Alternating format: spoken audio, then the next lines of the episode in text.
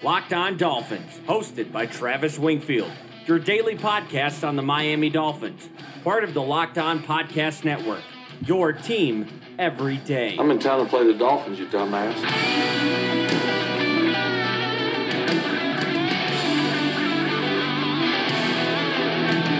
What's up, Dolph fans, and welcome into the Friday, January the 18th edition of the Locked On Dolphins podcast. I am your host, Travis Wingfield, and as always, I am here to bring you your daily dose of Miami Dolphins football. And on today's show, we get to know Brian Flores, the man, a little bit better, talk about the new prototype for this Miami Dolphins defensive scheme and the changes we will see in 2019. We uncork some more of your unpopular takes, and we preview the championship games this coming weekend. But real quick, before any of that, I kindly invite each and every one of you to please subscribe to the podcast on Apple Podcast. We're getting closer to 100,000 downloads this month, so please share the podcast with a friend or a fellow Dolphins fan out there and help get us out to more Dolphins fans. Leave us a rating, leave us a review, give me a follow on Twitter at Wingfield NFL, follow the show at Locked On Fins, and check out LockedOnDolphins.com, the number one blog in the entire Locked On network. And last but not least, the other Locked On Sports family of podcasts, like the Locked On Heat podcast and Locked On NFL podcast, for all the local and national coverage of your favorite teams. Let's go ahead and jump right in. That's another Miami Dolphins. And first down on the podcast this week has essentially been the hypothetical coaching staff and schemes of those staffs. And even though Brian Flores and Patrick Graham are formalities at this point, I think you can also speak with 99% certainty that Jim Caldwell will be part of this staff in some capacity, even though he will not be the offensive coordinator, at least according to reports so far. And of course, that link to Chad O'Shea, the Patriots wide receivers coach, is out there. He was supposed to be the successor to Josh McDaniels in the same way Brian Flores was kind of the successor to Matt Patricia there in New England. But of course, Josh McDaniels McDaniels is not leaving now. And so that opens up a whole world of possibilities because O'Shea can take that promotion with the Dolphins and basically tell the Pats to go stick it where the sun don't shine. And I talked about it on yesterday's podcast, how big of a win that would be. And the more I look at his background and his makeup on that coaching staff, the more I really, really like him as a potential play caller and offensive coordinator for the Miami Dolphins. He's basically done the most with the smallest budget, if you want to call it that, on the Patriots' entire roster because they do not pay for wide receivers whatsoever, and they always have guys that are well known for their football acumen. So to me, that's clear that he offers a lot of that. But since the defensive staff is essentially concrete at this point, I wanted to spend some time on the podcast talking about the prototypes for what this particular defense calls for, and I often refer to Chris Grier's appearance a couple of years ago on the Move the Sticks podcast with Daniel Jeremiah and Bucky Brooks when he talked about prototypes and how they have how they have them for every position with the Miami Dolphins as an organization, and I believe that has to be some of what Chris Grier believes in, but I also think that at the time it was a Mike Tannenbaum thing because technically Tannenbaum was Grier's boss as far as the pecking order goes, but they were also willing to amend their prototypes in unique circumstances. And the guy that he was referring to in regards to that was Jarvis Landry, who doesn't run well and basically doesn't do anything you would think a receiver is going to do well, but he has the intangibles that made him the player that he was and still is today. So I do want to talk about the defensive makeup of this team as far as body types at certain positions go, and we'll get into that in the next segment. But for now, let's go back to Brian Flores who's going to be the 10th head coach of the Miami Dolphins. And I know there's a couple accounts on Twitter that want to keep coming at me and telling me to stop talking about these guys as if they're official, even though they really kind of are. Unless, of course, you think that guys like Schefter and Rapoport and Darlington are just throwing words into the winds, hoping to get something to stick. All three of those huge, big, big time insiders have reported this as a done deal once the Patriots season is over. So we're going to go ahead and approach it in that same way. And one podcast I actually recently came across that has been out there for a while, and I was hesitant because I wasn't a big fan of his draft work on Bleacher Report. But the Stick to Football podcast is really, really good, and I've been listening to a lot the last couple of weeks. And they talked about this new trend that maybe you don't need the guru coordinator at the top of the helm because being a head coach and being a coordinator are not the same job in any capacity, and that you really want a guy that can install and run a program and really be there for leadership purposes and the guy that just kind of controls the entire operation of the football team. And that feeds right into the thinking here with Brian Flores and his hire in Miami. And we can confirm that via the Jeff Darlington tweet from last week on Friday, talking about how Miami didn't have a preference as far as a coordinator goes. They just wanted a football coach to lead the way. The best football coach they could find was what Darlington said. And then there's a couple of character references, both from Patriots players and coaches, as well as Flores himself, that were posted to the Finns message board via member VT underscore Dolphin. His name is Brian Meinhardt. What's going on, Brian? Hope you and the family are well, brother. But Brian found these great quotes regarding Brian Flores from some Patriots players, and like I mentioned, Flores himself as well. And this first one here comes from an article talking about how Flores interviewed for head coaching jobs back in 2018, and he was the Patriots' red zone defensive coordinator that year. And the Pats were fourth in the NFL in red zone defense in 2018, and they had that coordinator who specialized in the red zone. And that's a unique situation, one that I have never really heard of myself. And then there's a quote in the article that Brian also shares says, quote, You work so hard for so long. This is my 14th year here. I've put in a lot of hours, a lot of time, worked on my craft. A lot of people would say that they're infinitely a great coach. I wasn't. I had to work at this. I've gotten better year after year after year. That's kind of been the hallmark of me as a coach and what kind of coach I want to be. I'll continue to do that and we'll see where it all ends up. And that was that was on Nesson, N-E-S-N.com up there in Boston. And then here's this next post here talking about his implementation of the Patriots defense and his role within it. And he says, There's a long history of this defense. Bill's been here for a number of years. I would say we're going to continue to play the defenses like we've played them for the last 18 seasons since he's been here. My role in that is no different than any other coach on the team. We're trying to put something together here and do whatever helps us win. You can call it a personal imprint, but it's a team imprint. That doesn't resonate with me. It's a team imprint. It's not my imprint, it's our imprint. And that comes from the Sports Hub 985 is where Brian found that article. And this next one here and this one comes from the players on the Patriots defense talking about Coach Flores. And these tend to show up a lot in the same way that they did for Darren Rizzi. So I don't put a ton of stock into it, but I think it's worth talking about on the podcast here. And this one comes from Dante Hightower saying, Coach is definitely different. I think guys are learning a lot better and a lot easier. A lot of young guys are stepping up and able to pick up some of the older guys. It definitely works in our our favor. And how does Flores' approach differ from Patricia's? Well, here's the quote. Maybe it's just that the way he teaches it, the way that the guys kind of absorb it a little bit different. We meet a little different. We talk about things a little bit different. It's just small, quirky things that you can't necessarily put a finger on, but it's obvious whenever you can kind of have your first year guys come in, or even guys who maybe got signed that can pick things up. You can definitely tell there's a difference along the line. It helps everybody else on the fu- on the field when everybody knows what they're doing. You can play faster and do things different. Whatever he's doing is working, and that comes from the Boston Herald. And then this last one here goes back to that stick to football podcast idea, talking about putting offensive coordinators versus defensive coordinators in the big chair and this comes from a former NFL front office official who has hired coaches, done consulting work, done the whole gamut. He says that defensive coordinators tend to be more organized and in tune with the big picture, which goes back to the Darlington tweet about Brian Flores. And they have a keen interest in special teams because it has more of a defensive nature to it and uses a lot of players on the defensive side of the football. But the downside, however, and I agree with this, is that your quarterback might wind up playing for several different offensive coordinators and different play callers, which can impede their progress and their growth and development. So there's an upside and a downside to that. And again, Brian, he is a huge, huge Dolphins fan, and I love him for that. You guys can follow him on Twitter at Brian Meinhardt. So, Brian, thank you for providing all that information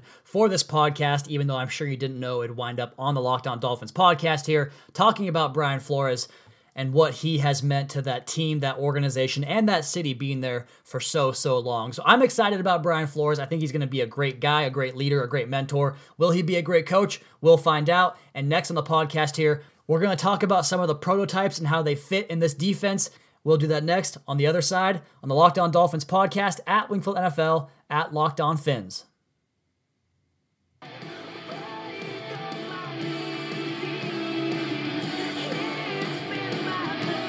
Though he is soft spoken and kind of under the radar, I hope we all got to know Brian Flores a little bit better there, getting to know more about his temperament, his mentality, and approach to the game, a very workmanlike attitude, and that's encouraging. But let's go ahead and get to know what he might call for with his new defense in Miami. And of course, if you guys haven't seen it by now, you should. Up on lockedondolphins.com, the crash course in Miami's 2019 defensive scheme, which can show you what they're going to bring to the defense as far as multiple fronts, different coverage ideas, all that fun stuff. And the idea for this segment on the podcast was born from the Trey Flowers free agency market because, frankly, he's literally the perfect player for Miami and what they're going to want to be on defense this year and going forward. He really should be the target number one of the offseason outside of Kyler Murray, of course. So I got into looking at his body type and how comparable it is to guys on Miami's roster, and this took me down a rabbit hole where I started thinking about possible fits in this scheme. So first, let's go ahead and start with Trey Flowers, a defensive end who goes 6'2, 265, playing that end position, but the Pats don't really specify defensive tackles on their roster at all. They have 11 defensive linemen, three are listed as DNs, and the rest are simply just DL, defensive linemen. So they are definitely going to ask for lots of versatility when it comes to techniques on that defensive line. And you look at the guys they have up front, whether it's Danny Shelton, Malcolm Brown, Lawrence Guy, Adam Butler, they go 345, 320, 315, and 300. That's a lot of beef. And the rest of the guys, they go 280, 280, 260, and 250. And for the Dolphins, Davon Godchaux is 315, and Vincent Taylor is just 280. I thought he was a lot bigger than that. And then you have Akeem Spence at 307, Kendrick Norton, the newcomer, at 317, and the street free agents, both in Sylvester Williams and Ziggy Hood, they go 328 and 305. So probably thinking about beef when it comes to interior defensive lineman acquisitions this offseason because frankly, Godchaux and Taylor and maybe Norton are the only guys that really figure into that rotation for 2019 in my opinion. I suppose they could bring Williams and or Hood back. I just don't see that happening. And on the outside, everybody basically is in the 250 to 270 range for Miami. And in New England, that's basically an outside linebacker in their defense. Every Patriots linebacker is between 220 and 235,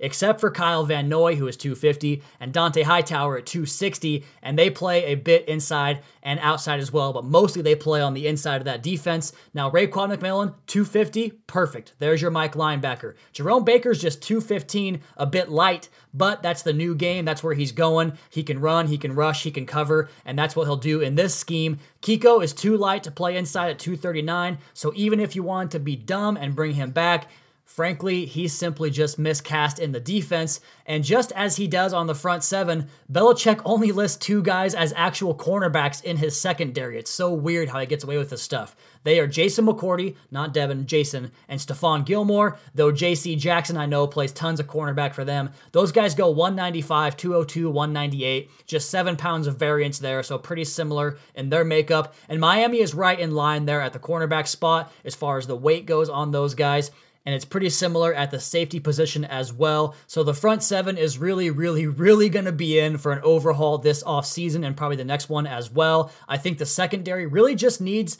a dime type of safety, a backup, and a second starting cornerback opposite Xavier Howard. And that that area of the football team can just be set and forget. And then, real quick, looking at the other positions on the team, obviously on the offense and how it will translate to a new scheme. Again, the offense is not set, so this is a lot of guesswork here, and that's why we're just going to gloss over it and not go too in depth on it. I mentioned that Chad O'Shea is a son of the Erhardt Perkins scheme up there in New England. Gase ran a variation of that same scheme, as many teams in the NFL do. I think the wide receivers can translate really smoothly right over, just pick up right where they left off last year, put them all in line. Maybe you need a big X receiver. I think that's going to be on the list of needs, but it's not pressing at this moment. I think running backs are the same story. Kalen Ballage, Kenyon Drake, both scheme diverse, both passing and running game. You can just push them forward to 2019. I think tight end might not be the same way. I talked about the souped up X receiver and how Mike Gesicki, I guess, could possibly be that, but based on his rookie film, I'm not going to put any expectations on him for year two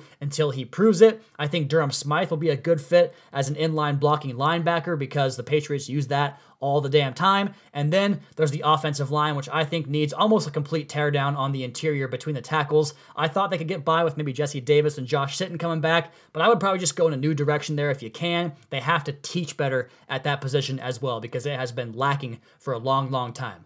All right, we've only got three NFL games left until September. That sucks bad, I know. But we're going to preview the championship games here on the other side of the podcast and finish this thing up with some more of your unpopular takes. We'll do that next on the Locked On Dolphins podcast at Wingfield NFL at Locked On Fins.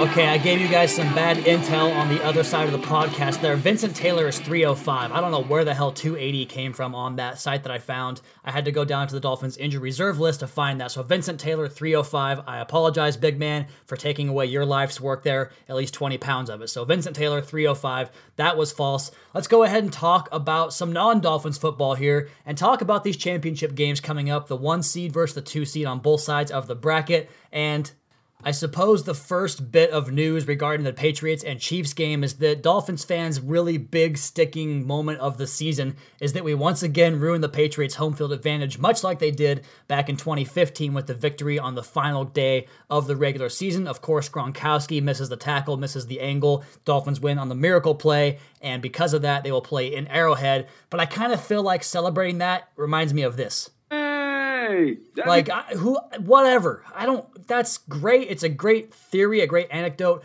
But who cares, man? Like that's our that's the bright part of our season that's ruining the Patriots' home field advantage in the playoffs. I don't care, but it is a big deal for the Patriots because I think they're gonna get they're going to get beat on Sunday, in my opinion. I think Patrick Mahomes is too much. I don't think anybody right now in the NFL is capable of holding back Patrick Mahomes, especially when you give him Tyreek Hill, the cheetah, Travis Kelce, Damien Williams balling out, which is so awesome to see, by the way. I love Damien Williams, and good for him for getting that job and running with it. But I think the Chiefs are just too much to handle. They found a pass rush in that weather in Kansas City with uneven footing as far as grass and bad weather. They figured that out much more so than the Colts did. I know the Patriots will travel well as far as weather goes, but they're not a good road team this year. I think the Chiefs take it to the Patriots and end their run of Super Bowl appearances, which please, please do it because I don't want to watch another freaking Super Bowl with the Patriots in it. On the other side, give me the one seed there as well. Give me the New Orleans Saints. I think the Chiefs and Saints were the best teams all year long, wire to wire. Some other teams propped up in there at times, but for the most part, the Chiefs and the Saints were the most consistent. They already wiped the Rams out at home back earlier in the season. I think that Drew Brees against Jared Goff is a huge gap in talent and ability and skill set, all that fun stuff. I think the Saints are going to take it to the Rams as well. I hope we get good games, but I think that the home teams are going to cover and do just well in these games. It'll be a Saints and Chiefs Super Bowl, which to me would be fantastic. I want to watch both those guys very, very much so in the Super Bowl. So go Chiefs, go Saints. Those are the predictions. Let's go ahead and finish this thing up with some more unpopular takes from you guys on the Twitter timeline there. I put the call out. You get a Twitter shout out here on the podcast. Finishing up for a Friday, this seems like a great way to do it to send you into the weekend.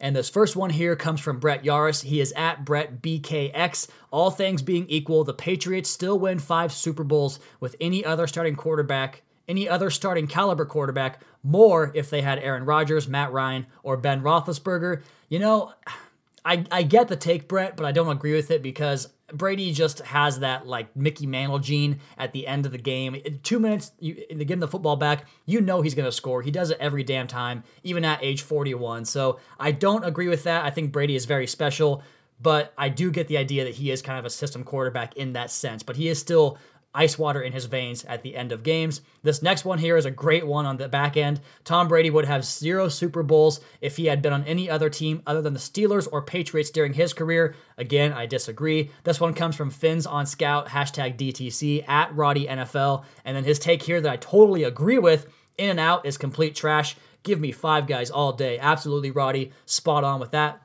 Next one here comes from JT Evans at JT underscore Evans 97. What's up, JT? Know him from Twitter for a while now. Dolphins should trade Drake if offered a good pick. Miami has proven they can find good running backs, so why keep Drake if the plan is to take a back seat next year? I get the idea because once he gets up for a new contract, typically you don't want to give running backs that money, especially an unproven guy like Kenyon Drake. But goddamn, he's so good, and we just haven't seen it yet. He is such a special running back. I want to see him flourish in this team. And if that happens and you can't afford him, I would understand that for 2020, but I don't want to trade him. I want to see what he can do. Right now, he's a low value player as far as his contract goes. When he hits free agency after the 2019 season, if he doesn't get signed back by Miami and his production stays with where it has been for the last couple of years, then he's not going to get paid. So I think that would be a good signing to bring him back for cheap on a second contract. And then his part two is that rock is the only genre of this generation artists can do well. Country and rap have owned the toilet. I'm, I think owned the toilet. I, I like rock way more than everything else. I'm a little bit of a fan of rap, not much. I despise country, so that's a good take in my opinion. And then this next one here comes from Eldon Johnson. He is at EJ Football. Ryan Tannehill starts opening week 2019. I actually agree with that. I heard the Bengals are sniffing around Ryan Tannehill and they can cut Andy Dalton with basically no ramifications to that. So I can see that move making a lot of sense for them. Obviously, the Zac Taylor connection is there as well. And then Eldon goes with this crazy take fry sauce is better than ketchup. Maybe, I don't know. It's not for me. Ketchup is, I'm not a, a, a partial bystander here because I love ketchup so, so, so much. Ketchup is the shit, and that's another reason I love Patrick Mahomes. So, ketchup way better than fry sauce. Bad take, Eldon. Just kidding. Love you, brother. Next one here comes from Miami projected 16 and 0. He is at Defends. The Miami Dolphins fight song isn't good at all. I agree. It's terrible. Let's update that thing. I don't I get tradition and everything, but that song is so bad that yeah, you're, you're right. And then this next one, his other take, one-storied houses are infinitely better times or infinitely times better than two or three-story houses. I mean, I guess, I don't know. I'm working upstairs in my house right now, and this little off- upstairs office is my sanctuary, so I disagree with that although a nice rancher style house is very, very nice. Next one here, I love this one from Cody O'Day at Attraction Law 84. Cody, one of these days you and I are going to sell all of our belongings and go forage for berries in the forest for the rest of our lives. He says Super Bowl parties are for rookies or casual fans. The game should be enjoyed distraction free. Hell yeah. Even though I go to Super Bowl parties every single year with my long, long, long time friends, but I always hate it because I can't hear the game. I want to watch the game, and this year, goddamn it, I'm going to do it. Also, he says Maroon 5 is easily the worst band in the last 60 years, and the halftime show will once again be used for pooping, peeing, eating, or all three. And your podcast is amazing. Well, Cody, thank you so much. And if you're pooping, peeing, and eating at the same time, maybe time to reevaluate your life decisions. But nonetheless, Cody, spot on on all those takes. Those are very popular takes with me. The rest of you guys might not feel the same way. We're going to do a couple more here. This next one comes from Travis Moore at More for Me. If you're ordering pizza, getting wings to go with it is a waste of money. Just get another pizza because wings are insanely overrated. Agreed. You're right. You're totally right. And pizza is the best food there ever was. So 100% pizza, way, way, way better than wings. Next one here comes from Zach Carey at Zach Attack 3733. Adam Gase wins the East and Coach of the Year. I do not agree with that. You are right, Zach, on a Dolphins forum. That is going to be a very unpopular take. Now, the other one I totally agree with because you're right. I don't know who can stand to watch sitcom television on major networks. Like, what, what are you doing? There's Netflix and Hulu and Amazon Prime and HBO and premium cable. He says Big Bang Theory is an awful show and acted terribly. Well, I don't know if you can act that well because there are jokes written for I don't want to offend the audience here, but those jokes are not written for people that really like to bite into their comedy. It's background noise, really. It's just kind of background humor, like set up, set up, set up, punchline, laugh track. That doesn't do it for me. For me, I need way more to keep me intrigued in a TV show than laugh tracks and very obvious punchlines they walk themselves right into. And there's a few more, but we don't have any more time. I think that's a great spot to end on for the podcast here as that is going to be my time. Again, if you guys have a smart speaker you can play the Locked On Podcast Network anytime, anywhere. Just say play Locked On Dolphins podcast on your smart speaker to get that loaded up right quickly. And also, as always, please be sure to subscribe to the podcast on Apple Podcast. Leave us a rating, leave us a review. Check out the other Locked On Sports family of podcasts for all your local and national coverage of your favorite teams. Give me a follow on Twitter at Wingfield NFL. Follow the show at Locked On Fins. Keep up to date on our Daily Dolphins blog over at LockedOnDolphins.com. You guys have a great rest of your night and weekend. We'll talk to you again on Monday for another edition of the Locked On Dolphins podcast, your daily dose for Miami Dolphins football. Fins up, everybody. Now be all right, long as I ain't seen it all. And I'm.